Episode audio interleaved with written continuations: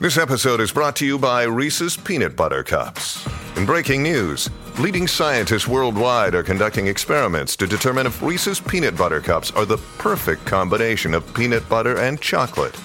However, it appears the study was inconclusive, as the scientists couldn't help but eat all the Reese's. Because when you want something sweet, you can't do better than Reese's. Find Reese's now at a store near you.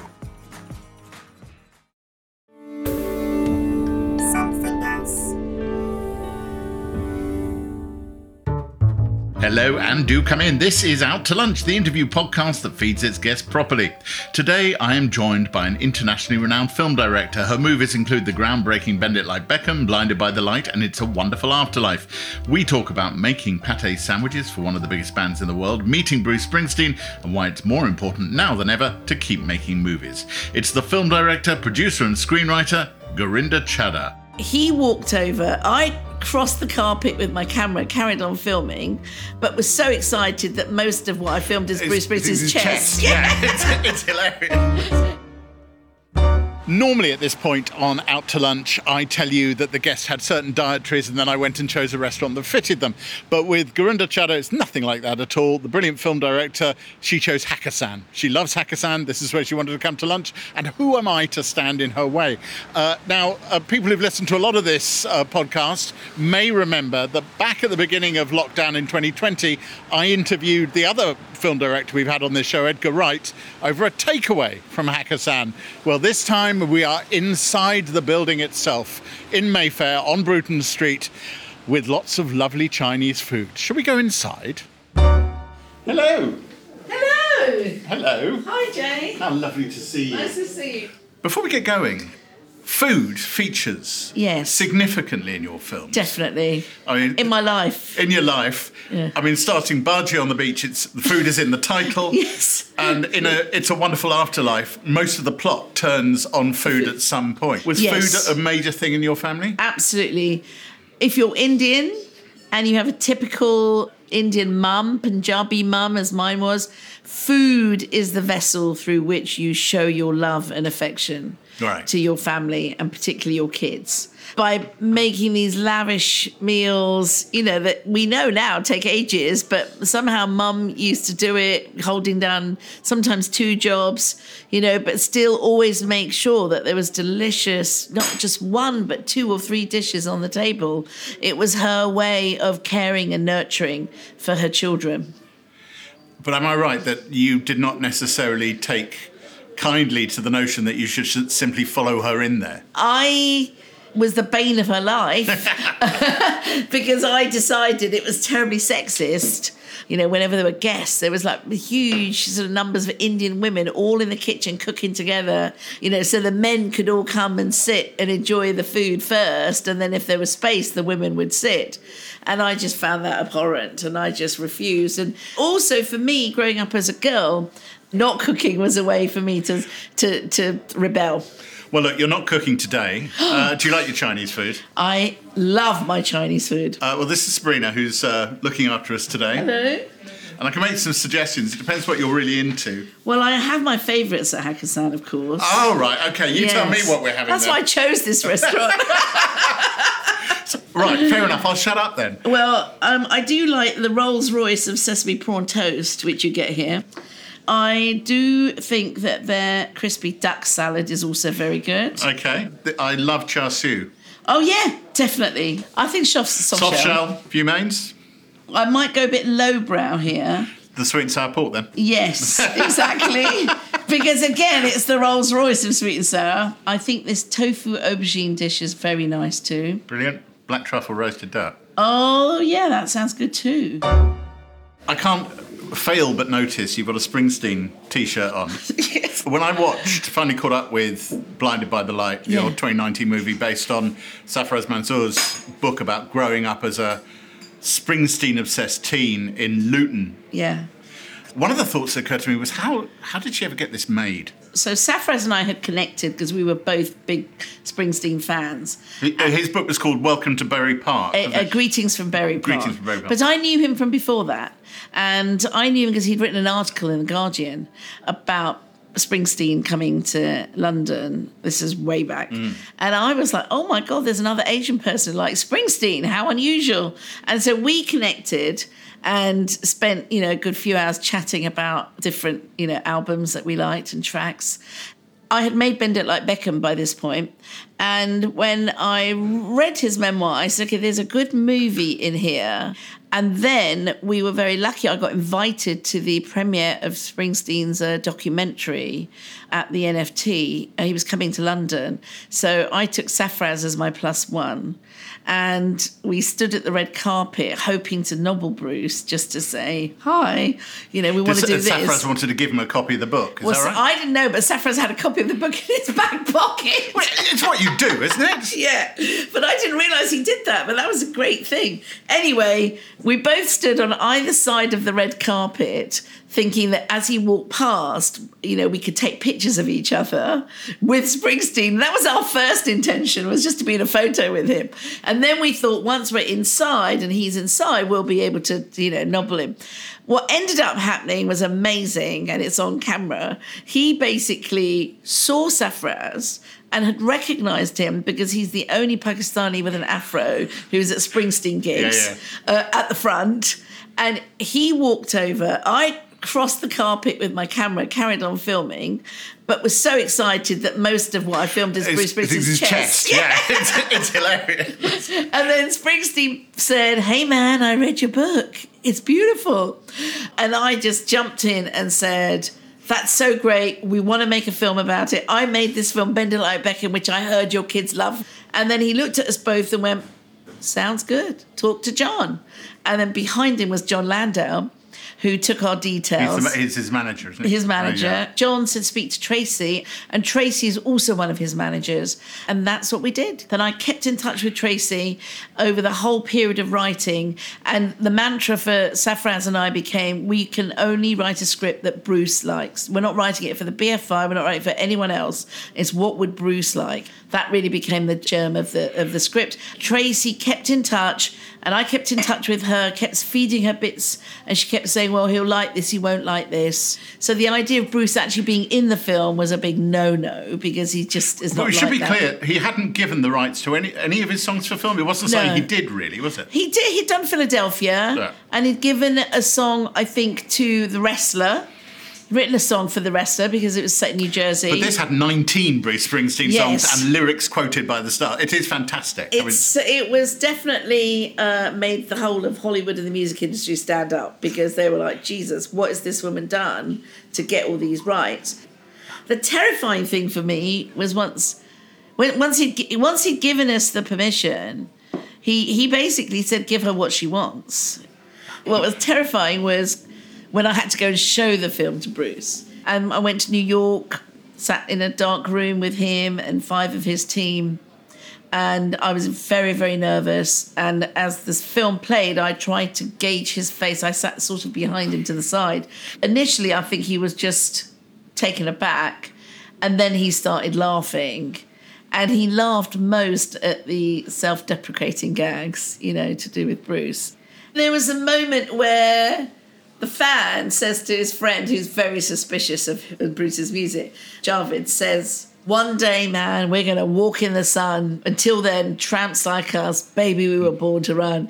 And his friend goes, Did you write that? I told you lyrics were rubbish, you know.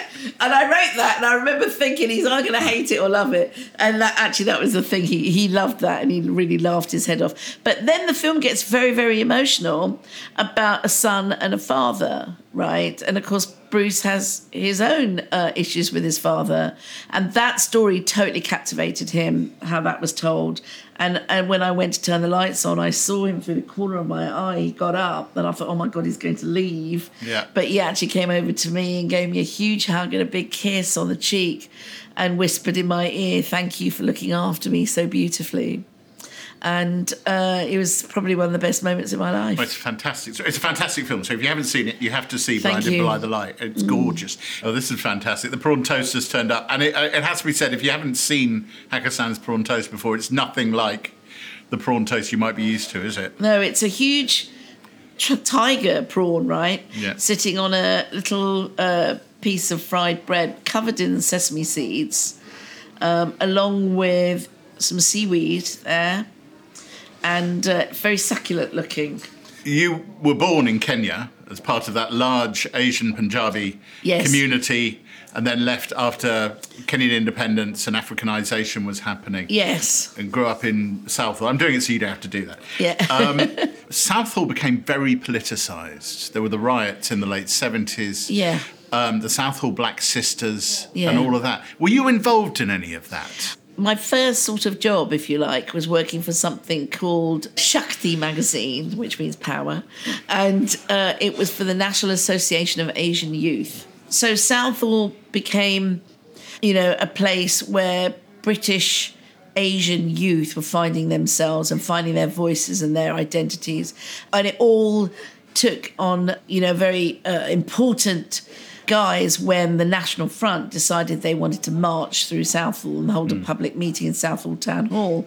And the community, up till that point, had been sort of put up and shut up. But young people were, were you know, bound to be respectful to the parents, but at the same time, we were also struggling to figure out where we where we belonged. Which, I mean, it's statement obvious, has been a, a theme that has run like the lettering through a stick of rock in a number of your movies. Yes. Well, that's why do you become a filmmaker? You become a filmmaker because you have something to say. So actually, what I wanted to do, and even with Bend It Like Beckham, you know, that film really was a cry for uh, acknowledging the positive side of diversity and multiculturalism in Britain. And I think that film did a lot to change race relations in Britain because it was seen as a great British success, you know, and and it was affectionate about the community and it took the community with it, as opposed to previous films that I felt had been um, quite divisive in terms of the community, the Asian community and the white community. Film, the actual, you know, business of cinema, was that a big thing? Or was it something you gravitated towards as you realised that was the way you could tell the stories that you wanted to? I became a journalist because I thought that was the way to change the world. Before that, let me tell you about university and UEA. food. UEA, Norwich. I left home learning how to cook three dishes. But when I got to university, I found myself becoming very studenty. So it was basically jacket potatoes. And then at the bottom of my road was a Chinese takeaway called Hong Kong Garden. But I used to look at it and sort of love the smells, but I just didn't know anything about Chinese food because, you know, Indian people didn't used to go out to restaurants, you know, when, when I was growing up. So one day I braved, you know, this new world. You and I stepped over the threshold. stepped over. I went in. I looked at this huge menu. I didn't know what any dish was, and then I came out with chicken curry and rice. Look, if it's on the menu, it's fair game, isn't it? And here's the uh, char siu, which is the Oh, thing that I'm an gosh. absolute sucker for. really, and it's got lovely pork uh, crackling on top. Look, Yeah. There is another thing that has to be said about UEA, which is at that point, I don't know what, what the situation is now, it was a, a massively important spot on the concert yes, uh, circuit. Absolutely. Were you part of that? Did you go a lot? definitely. Music, as you know, is a huge part of my life. Well, exactly. and I was very, very involved in anything to do with the gigs. I was on the social committee, which, if you were a boy, meant you were kind of a roadie. Yeah. If you were a girl, it meant you made the sandwiches for the bands. And so I got to meet quite a lot of bands like that. Met the Specials, you know. yeah. Um, and then one band in particular I met, they were very new young lads, and they were very kind. And I'd made pate sandwiches, and I offered it to the band, and they were like, "No, we're all right, thank you." And afterwards, they said, I was there clearing up yeah. after the gig. And they said, Can we give you a lift home? And I said, Sure, sure. So I got in this van with four of them and they dropped me off. And I felt obliged to say, Would you like to come in for a coffee? And I said, Absolutely. And they came in. And then I went to go make tea. So- anyway, the milk was off. Yeah. Couldn't make the coffee. No. In the end, they left. And, but they came back a year later mm-hmm. and they were huge now. And they actually asked for me on the stage and said, Am I still here? Because I'd looked after them so well. And I was like mortified because I thought everyone would think I'm a groupie. And, and it was uh, Bono and you too.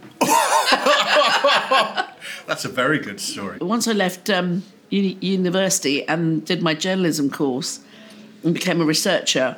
One of my jobs was uh, researching on the media show Oh, when it? Muriel Gray used to present it.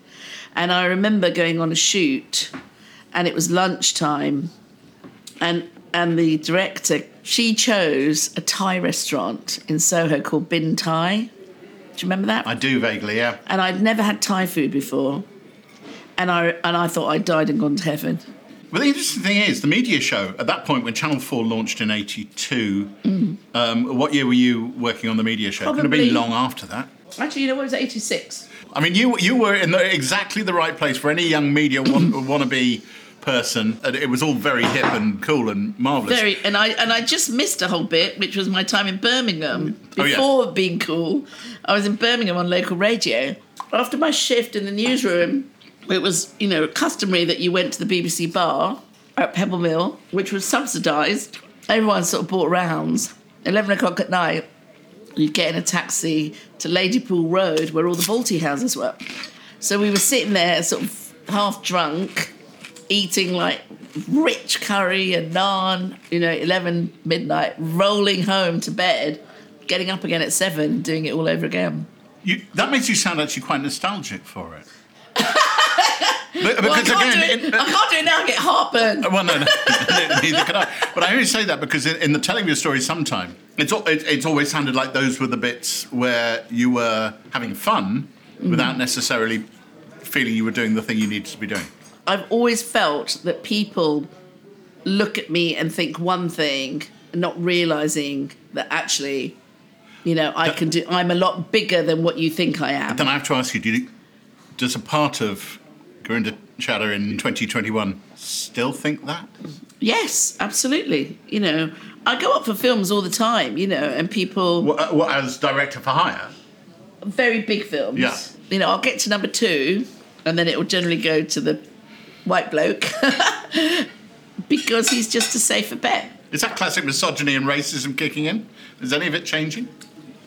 I think it is that, but I do watch films and think I could have done a better job Sure. with that if they'd given it to me. But they just think oh, I'm good with Indian things, or I'm good with kids, or women, or you know what I mean. Like you can tell that from the scripts that I get sent. You know. But it is changing now, you know, over lockdown, quite a lot of things happened. And I am on the precipice of um, negotiating two quite big uh, studio movies that will be quite big action CGI movies that have come from me just pushing and pushing and Saying, pushing. I can do that. Yeah. Give me the blood chance.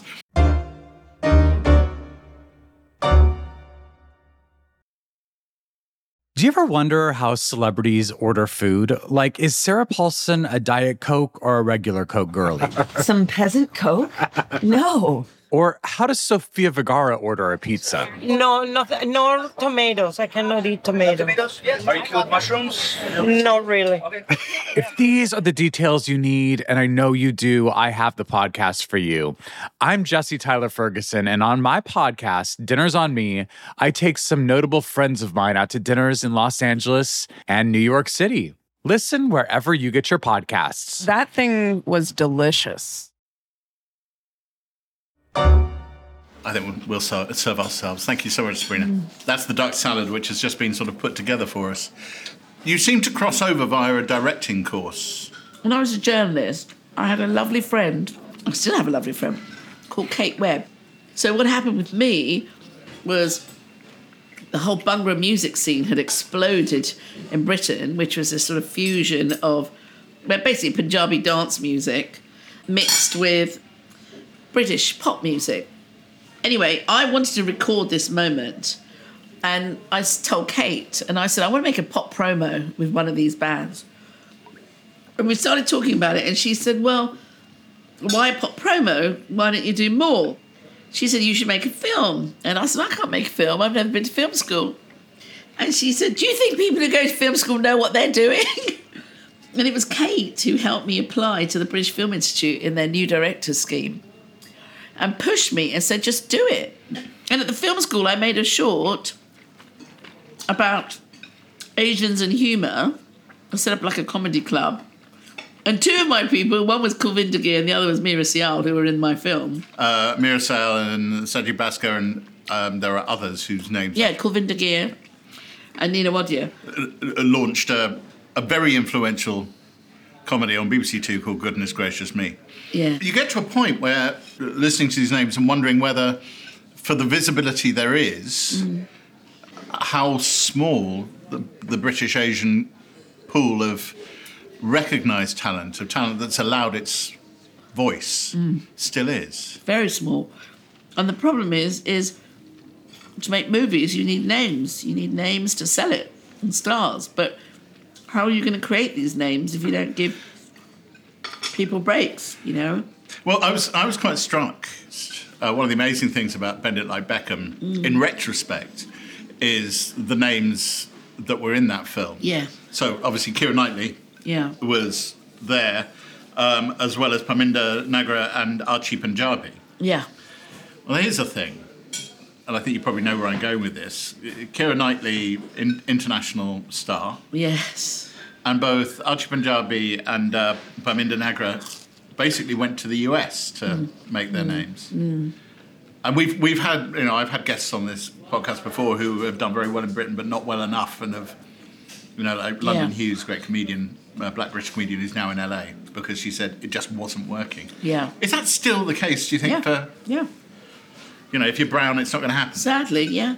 I mean, there's a much bigger volume of work in the States. Sure. So it's a bigger pool, and which is sad, but British creative industries need to take note of that. I mean, I could have done it. Well, you could have just left altogether and gone to the yeah, States. easily. I would have been making much bigger films, but I would have been making films that I don't necessarily care about. The one thing I can say is that every single film I've made, no one else in the world would make a film like that. And that ultimately is, I think, what directors or artists certainly, you know, want is the fact that they have a unique voice and a unique contribution, and people recognise that it's from their perspective. Right, we have main courses arriving. Oh my god, can you smell the truffle? I can. So strong. Wow. That's the duck. That is the duck. Wow. Look at the skin on that. It's like paper. Gosh, gorgeous. The, the stuff that's going on now, and I'm mm. not expecting to tell you what it is, but you said they're big action movies with a mm. bit of CGI. Might there be a car chase? Um, yes. Um, what- I'd love to know what it is about directors wanting to direct car chases. They're both periods, so it's more horse and cart race. Okay, uh, let's not go any further. I don't want... When Bend It Like Beckham became, and let's be clear, not just commercial success, critical success, people love that film. Uh, uh, you've described it as the good fortune of putting Beckham's name in the title Yeah. before he was what he became.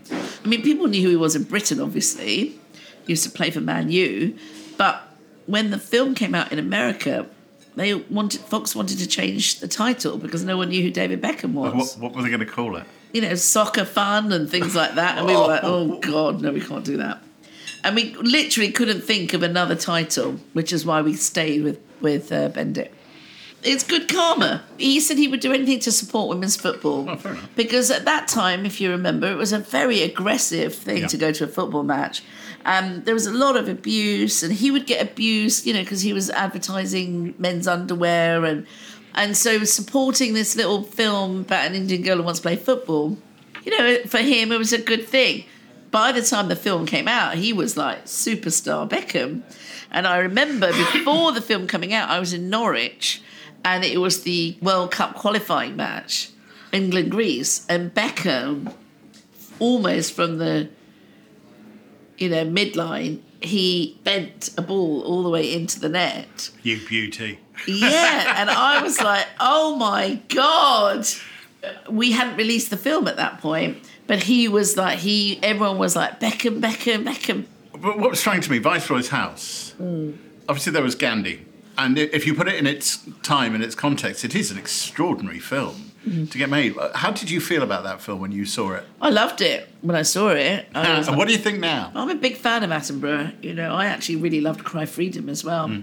You know, I know a lot of people were critical of it, but I thought, But what? Because it was the Donald Wood story rather than the Steve Biko story. yeah. But I thought that's how you make Hollywood films about apartheid. Attenborough made a big kind of film that a lot of the world saw, and I think that um, Gandhi did that. And what I tried to do with Viceroy's House was take that template uh, but make it from a British Asian perspective. Do you want to explain what Viceroy's house is about? Viceroy's house is the last days of British rule in India and follows the Mountbattens in their big home, which is Viceroy's house. But it's the microcosm of India told through Viceroy's house. So the servants are followed as well as the Mountbattens upstairs. So it's an upstairs downstairs story. And what goes on in the house is being reflected with what's going on outside. And my family were very much caught up in the partition of India. And so I knew at some point in my life I had to make a film about partition. And I chose to do it through Viceroy's house because I didn't want to make a film that showed Hindus and Sikhs and Muslims killing each other, which did happen, you know, in a big way. Many, many people died. Many people partition. died. What I was more interested in was looking at the agendas and what was going on behind the scenes. But halfway through the process, I was at a charity function in Buckingham Palace and I met Prince Charles and said, Oh, I'm making a film about your uncle. And he immediately got very interested and said, What is it? What are you doing? And I told him that I was basing it on um, Freedom at Midnight book, which I had the rights to. And he said, No, no, no, no, no, no, no, no. You need to get this other book, Shadow of the Great Game. And he said, That will show you how my uncle was totally set up by the establishment. And I was like, Huh? Here's Prince Charles, future king, in this palace Being quite political. being quite political, but when he says establishment, who is he talking about? Because looking at him, he's the establishment, you know. So I thought that was interesting that he had a different word for who he thought the establishment was. Anyway, I went to five shops, finally found the book, started reading it, and in it was, uh, and according to the author, you know, he had found this evidence, which were secret documents that were in the British Library that pointed to the fact that rather than partition being a reaction to what was going on in terms of communal riots, you know, Yeah. once India was independence was announced, it was actually British policy and Churchill's policy in particular to create problems between Hindus and Muslims and Sikhs so that partition would happen. And the theory in the book and in the documents which I've seen, they're in the British Library, is that the main concern for Britain and America at that time, post war, just after the war, 1945, their main concern was that in giving India up, Britain and America would no longer have a base in Asia and Asia would be left open for Russia to take over. And Nehru and India were already very close to Russia, you know. So America really feared, it was the beginning of the Cold War, America really feared that Russia would take over all of Asia. So setting up Pakistan was the creation of a client state. Yes. Now, a lot of Pakistanis don't like that argument, obviously, because people feel like Pakistan was created by the will of the people. And I think to some degree it was, you know, because otherwise, you know, if everyone had said, no, we don't want it, it wasn't going to happen. But I think the idea that to callously carve up a country to create another country without proper eh, care and concern of what was going to happen to the people, you know, that I think was the issue for me. And, have- and, and so many people whose families lost lives. There's your sweet and sour. Oh no, that's the Oh, aubergine. the aubergine. That's the aubergine, which I is love still. aubergine done Asian style. And there's a great Indian dish called bharta, mm-hmm. which is smashed aubergine. But I think the way Asians make aubergine, oh, it's made for it. So I understand you're working on an animation project. I'm not expecting you to tell me who it is, but I am intrigued because there's quite a lot of footage of you online directing, and your directing style on set is kinetic. Mm. You're here, you're there, you're placing people on stairs, you're filling the shots, you're mm. pulling back. Mm. Whereas you can't do that on set with animation in the same way, can you? Oh, I think it's great on animation because you can make it up as you go along. With film, you have to work with what you've got to make it work and improve it on the day. You know, because you can't call other actors, you can't build other sets. But with animation, you have the opportunity to push and push and push a scene till you've got it the best you can because it's drawings, you know, it's computers. Right now, count them off. How many projects have you got buzzing around? One, two, three projects, four projects where the scripts are good and ready to go. Depends now on casting and finance. And another four, I would say, where the scripts are being written. So just So eight. eight. And then there's TV stuff as well. We're talking. We're, we're sort of. We know where we are. We're coming out of lockdown. Hmm. Are you as excited about being a filmmaker as, as you were? Absolutely. I mean, I don't have the luxury to stop. Basically, I have to keep doing it, you know, because there's more shitty stuff out there in the world than there is good. And so, what I try and do is balance it out. Gurinder Chadha, thank you so much for coming out to lunch with me and for ordering it as well, because you know takes it off me doing that. um, and choosing Hakkasan as well because I bloody love this restaurant. How's how's the food been? It's been fantastic. I love my Chinese food more than my Indian food, actually. Really? Yeah. Like everyone, you know, I think I've got a lot more healthier in my palate. And I think ultimately it's not so much about giving up foods you don't like, but just making sure the foods you like are well made, good ingredients, and, you know, proper grub. That's what we're eating now. Yeah, we're eating roast duck with truffles, and it doesn't get more proper than that, does it? And, and, and aubergines. And aubergine. Thank you for coming out to lunch with me. It's been fab. Thank you. Ever the director, uh, Gurinder took the lead on the food ordering, which meant I could just sit back, chat, eat, and enjoy. That's total heaven as far as I'm concerned. Though I think we may have been a bit over enthusiastic with our ordering, but by God, it was good. Um, we did love our food at Hakkasan Mayfair. We feasted on sesame prawn toast, crispy duck salad, soft shell crab, char siu, tofu, aubergine, black truffle roasted duck, and sweet and sour pork. No room for dessert. Yeah, I know, it's amazing, isn't it?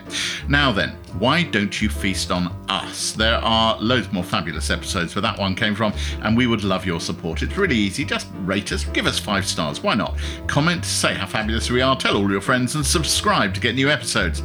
Out to Lunch is a Something Else and Jay Rayner production. The music was written, arranged, and performed by me, Jay Rayner, and Robert Rickenberg. The recording engineer was Paul Brogden, and the mix engineer was Gulliver Tickle. Jemima Rathbone is assistant producer. The producer is Selena Ream, and the executive producer is Darby Doris. Additional production is from Steve Ackerman.